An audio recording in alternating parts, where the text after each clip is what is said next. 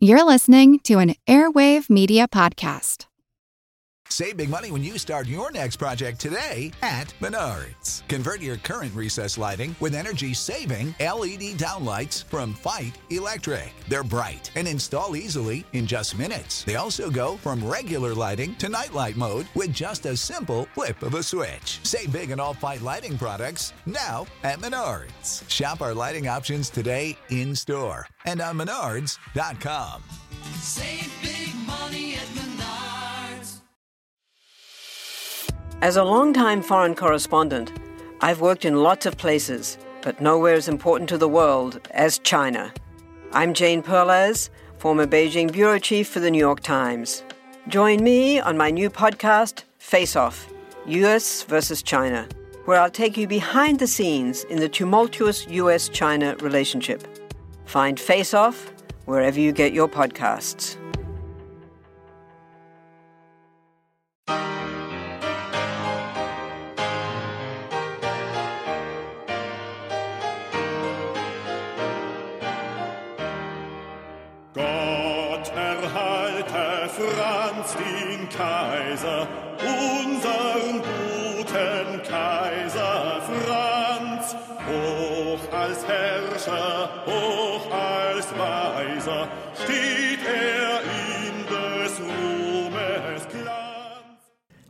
Everyone, and welcome to History of the Great War, episode 120.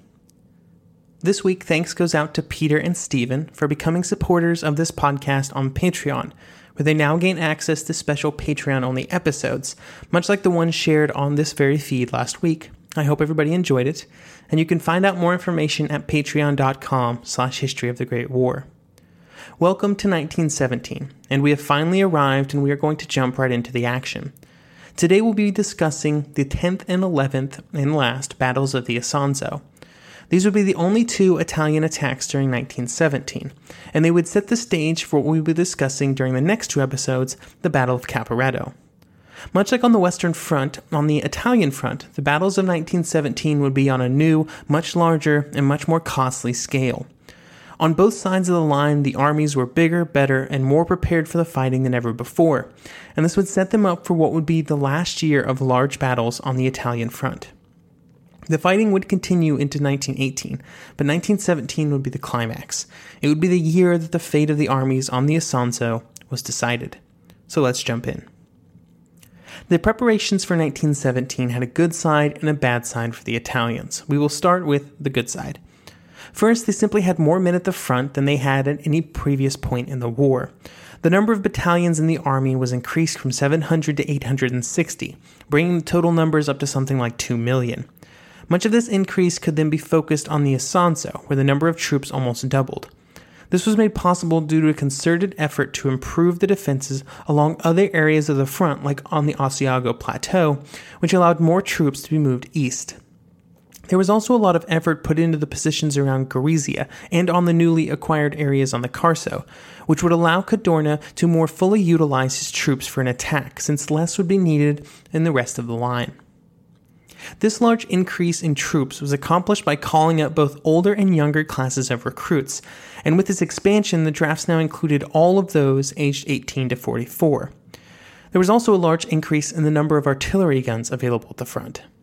Both of these items were, of course, very good news for the Italians, especially after they had lost so many men in 1916. So let's move on to the bad news, most of which revolved around the state of mind of men at the front and civilians back home. At the front, the men, aware of what was about to start, hit a new low point in morale. 1916 had been rough, and the gains had not exactly been impressive. All the men ha- now had to look forward to was another year of the same. Back on the home front, there were protests by men drafted into the army, with some becoming belligerent and threatening army officers. This unruliness was coupled with a waning of public support for the war. The people on the Italian home front were suffering from both war exhaustion, caused by things such as rapid inflation, a stagnation in wages, and all the men missing at the front, and then also from the German U boat campaign. Many of Germany's highest scoring U boat commanders during the war called the Mediterranean their home. Their submarines would be the most effective here because the British would always focus their anti submarine efforts on the Atlantic and their home waters, which left precious few ships available to patrol the seas around Italy. The U boats left many items quite scarce on Italian tables, like butter and sugar. This brought the war home in a way that in no way helped public morale. While Cadorna was aware of these issues, he was confident that they would not be a serious problem. He believed that his next attack would finally be the one to shift the war in the Italian favor, and to do this, he had an ambitious plan of attack.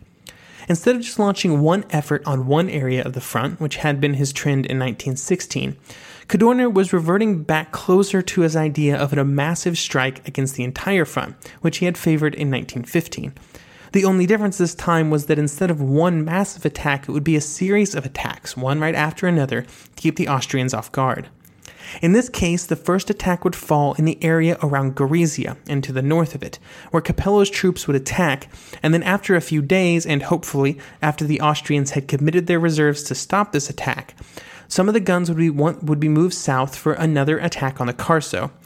Cadorna was sure that this would work, and if Borojevic did not take the bait and move his reserves north to Gorizia, then the Italians would simply capture a bunch of territory there, which was an acceptable outcome in and of itself. On the Austrian side, 1916 had been a rough year, not just on the Italian front. The Empire had taken 1.7 million casualties during 1916, and these were simply irreplaceable.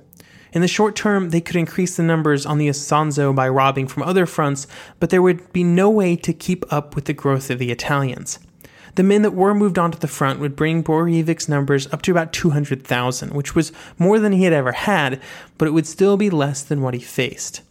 They were guaranteed to be outnumbered at least 2 to 1 for any attack, and probably far more. However, they had greatly increased the number of heavy artillery pieces that they had, with the number almost doubling over the course of the winter, which was, of course, a welcome change. These guns would be critical to helping to stem the Italian tide during the 10th battle alone. The Austrian artillery would fire over 2 million shells. This was a, a very drastic and much required increase over the previous battles. Once again, Borojevic also had a reasonably good idea of what the Italians were planning to do, with a large number of Italian deserters having come over to the Austrian lines in the weeks before the attack. The artillery fire would begin on May 12th, and it would be of greater intensity than ever before. The Italians were able to use more than 3,000 artillery pieces to throw an impressive number of shells at the Austrian lines, and then after two days of bombardments, the attacks would begin. The first would fall on Hill 383 to the north of Gorizia, and it would occur at noon on the 14th. Here, three divisions of Italians would attack against one lone battalion, making it something absurd like 15 to 1 for an advantage. Even at such a huge disadvantage, the Austrians were still able to put up a fight and to inflict far more casualties than they suffered. Hill 383 had been able to hold out against almost two years of Italian attacks, and even here at the end, it still lived up to its bloody reputation. However, at some point, the sheer weight of numbers simply became too much, and the Austrians were pushed off the hill, with very few defenders left to tell the tale. To the south, another Italian attack went forward with, with a brigade t- crossing the Isonzo. I should probably remind everybody here that the Isonzo in this area was not very deep and not very fast, so fording across it was completely possible. Here, the fighting was once again fierce, with better than half of the Italians becoming casualties, even though they had a huge numerical advantage. For these two attacks, they had gained some ground, but Capello had lost around 5,500 men. With this area of the front in so much danger, Borojevic was forced to pull several divisions from behind the line on the Carso and send them north. These would not arrive in time to assist in the early days of the attack, because Borojevic initially believed that the attacks here were just diversions. However, he quickly changed his mind and started moving troops to the north, but they would not arrive until May the 18th. Cadorna, ever the optimist, was not expecting the level of casualties that were currently happening. He believed that the artillery he had arrayed and the manpower he possessed would combine for a quick and easy victory. Even though things were not going perfectly, he was still ready, he was still ready to stop Capello's attacks, to get ready to move the guns south. Now that he was in the thick of it though, Capello did not like this plan. He wanted to keep going. However, to do this, he would need to keep the guns that he had, but he told Cadorna that if he could keep the guns, then he could capture Mount Vodice and Mount Santo. Both of these would be hefty prizes, if they could be captured, that is. So Cadorna was convinced to let him keep the guns for a little while longer. With all of the information we have now, looking back into the past, this was not the correct course of action. Borojevic had just reduced the number of troops he had on the Carso and rushed them north. This was the perfect time to shift everything to the south. However, Capello and Cadorna did not know this, and Capello was pretty good at talking his commander over to his side. With the decision made, Capello continued his attacks, with more gains made, albeit at a high price. On the 18th, the attacks on Mount Vodice began, with several Italian divisions assaulting up the mountain. The last 250 meters of the assault were the hardest, being over completely open ground. The entire area was also enfiladed by Austrian machine guns. But on the good side, there was not much in the way of defenses, with no wire and very few intact trenches. If either of those had been present, they may have made the difference. But as it was, the Italians were able to capture the summit. This would be the limit of their advance, though, as remnants of various Austrian units were able to keep them from going any further. The attack on Mount Santo would begin on the 20th, and here the situation was much the same as on Vodice. There was a massive artillery barrage, followed by a large number of Italian troops throwing themselves up the slopes against a much smaller number of Austrians.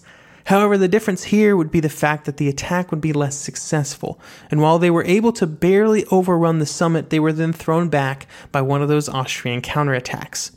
With Austrian reinforcements now arriving from the south and his own troops exhausted, Capello called a halt to the attack.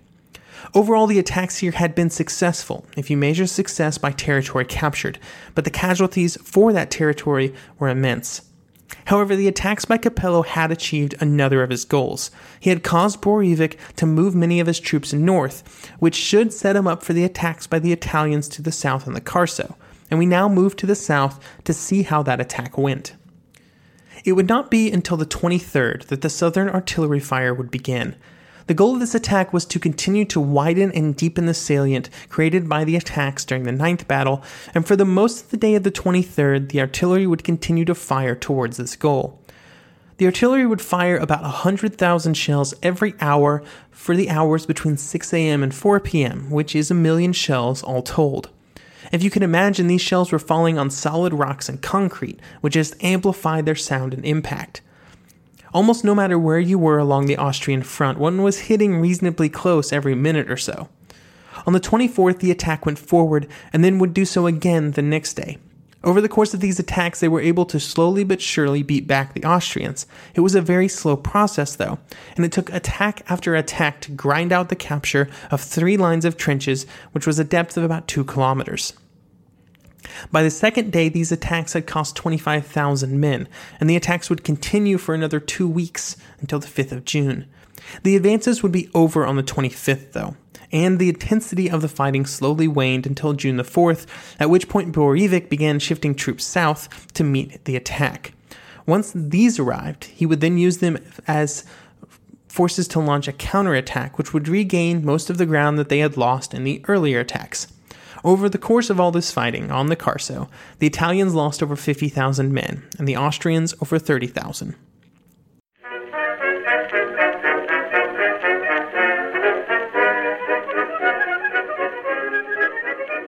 When you need mealtime inspiration, it's worth shopping Kroger, where you'll find over 30,000 mouthwatering choices that excite your inner foodie. And no matter what tasty choice you make, you'll enjoy our everyday low prices, plus extra ways to save, like digital coupons worth over $600 each week. You can also save up to $1 off per gallon at the pump with fuel points. More savings and more inspiring flavors make shopping Kroger worth it every time. Kroger, fresh for everyone. Fuel restrictions apply.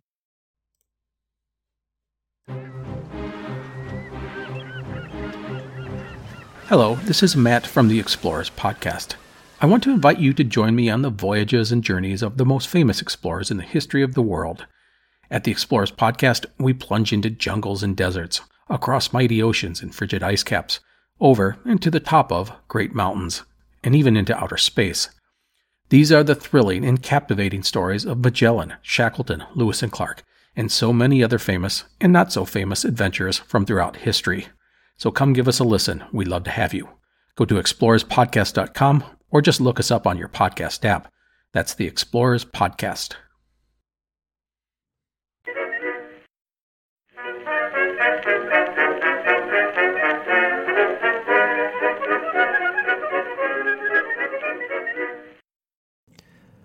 Overall, for the fighting of the 10th battle, the Italians would suffer 159,000 casualties and the Austrians 80,000. This included around 25,000 prisoners for both sides, a worrying trend that would continue for both armies. Even though they had suffered a large number of casualties and had lost some territory, Mark Thompson does a good job of discussing why the defense during the 10th battle was impressive in his book, The White War. Quote, a greatly outnumbered and completely multi ethnic Habsburg force comprising Dalmatians, Ruthenians, German Austrians, Hungarians, Romanians, Czechs, and Poles had, redu- had repulsed the biggest Italian attack yet mounted. Austrian artillery fire was still accurate and effective against regiments and that still advanced slowly over difficult terrain in compact masses. The Austrians, by contrast, used highly mobile assault forces, which proved their worth during counterattacks. Another bit of unrelated fighting would happen during the fighting on the Carso. Cadorna had been wanting to hit back at the Austrians on the Asiago basically since they launched their attacks in 1916, and he chose this moment to make it happen. The date for the attack was set for June the 20th, and to execute the attack, a brand new army was created, totaling about 300,000 men. However, intense fog would prevent the artillery from properly cutting the wire, and when the infantry went forward, in a torrential downpour no less, it was a disaster. The wire wasn't cut, the rain turned the area into a muddy quagmire, and the defenders were completely ready for the attack. Over the course of the action, the Italians would take another 25,000 casualties to gain precisely nothing. The military would have to call in favors with the Italian press to downplay the number of casualties suffered during all of these attacks, and they would also take the step of withholding the true numbers from the civilian government. Even with these failures, though, it did not stop them from wanting to launch more attacks, and Cadorna was already trying to figure out when he would start his next battle, the 11th. After the 10th battle, the Italian civilian government began to ratchet up the scrutiny on Cadorna. Even though he tried to keep the worst of the Italian failures from the government, enough information filtered back to them that they were growing concerned.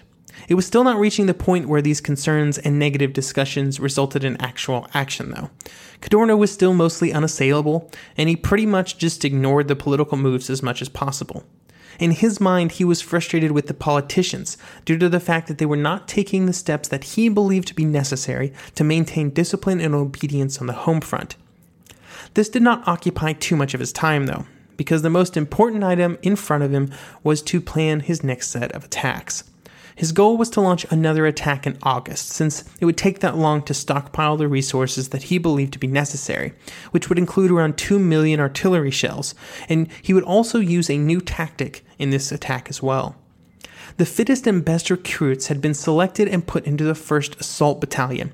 These men were then given intense and specialized training, and they were given better of everything food, weapons, pay, you name it, they had it better than anybody else. They would be used to, in the attack as assault troops, and they would be called the Arditi, or the Daring Ones. This would be the debut of assault and infiltration tactics on the Italian front, although they had been used by other armies before, and would be used by other armies more effectively later.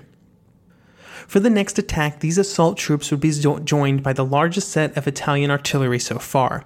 There would be 3,750 total guns against just 1,600 on the Austrian side. This would, for the first time, bring the Italian artillery roughly up to Western Front standards, at least in terms of density. The main effort would be on the Bainsizza Plateau to the north of Gorizia, and Capello would command the Second Army, which would attack onto the plateau. This would require more of the river to be crossed, as well as an attack against the Austrian positions near the river. The hope was that they could capture all of the plateau, and then Capello would be able to swing his attack to the north to attack Tolmin from the south. By capturing the plateau, it was also hoped that they would unlock attacks on both Mount Santo and Mount San Gabriel.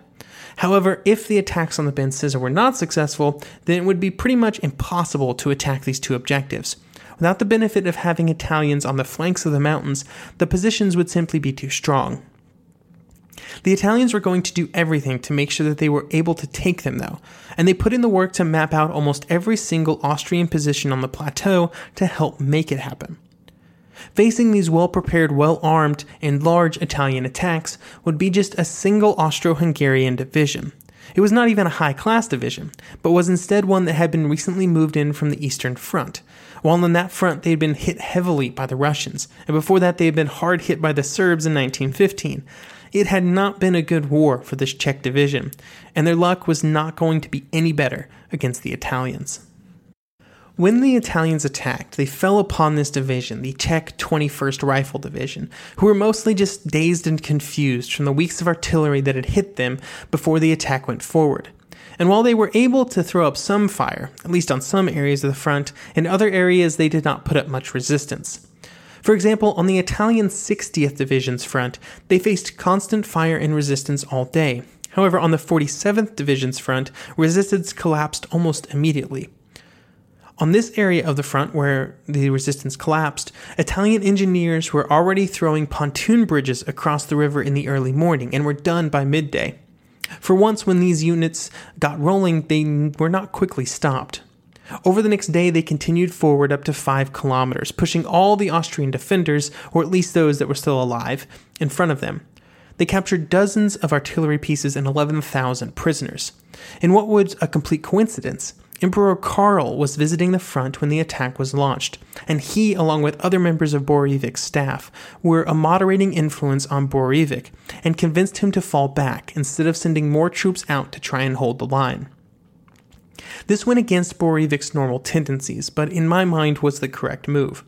So early on the 24th, with the Italians preparing to continue their advance, the Austrians withdrew. By the time that the retreat was all over, most of the Bainsizza was in Italian hands, as well as Mount Santo.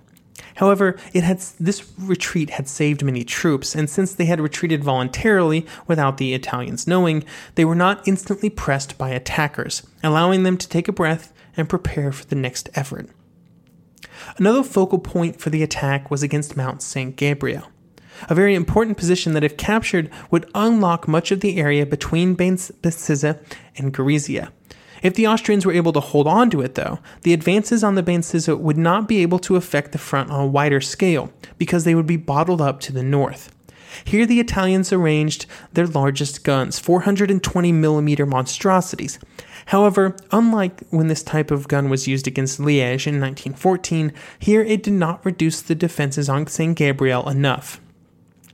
Therefore, when the Italians attacked, they found that they were, there was simply nothing that they could do. Even after the artillery pounded on the Austrian lines for days, the defenders were still able to move out of their deep caverns and beat back the Italians. While everything wasn't going great on St. Gabriel, everywhere else things were going great, but now they were not prepared to capitalize. For once, though, the problem wasn't physical. The men were there at the front, the enemy was in disarray. They had just executed their largest retreat of the war. The Italians now had a chance to continue their attack, and now they had problems, both of which were mental mistakes by the leadership. The first problem was that the Italian reserves had been positioned too far to the south, with the theory being that since the attack was happening all along the front, they would be best positioned to move anywhere.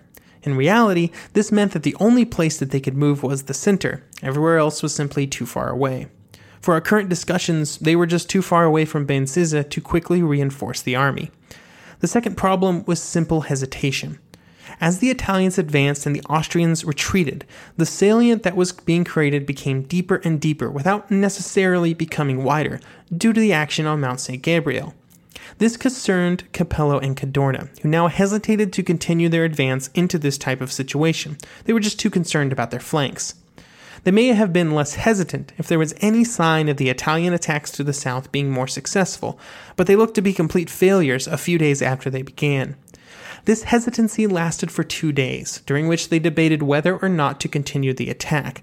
But by the time they made up their minds to continue it, it wouldn't matter anymore, because it was too late. Two days after they paused the attack, they started again, but gains were very scarce. The 11th battle would be over on September 19th, and it had been costly for both sides.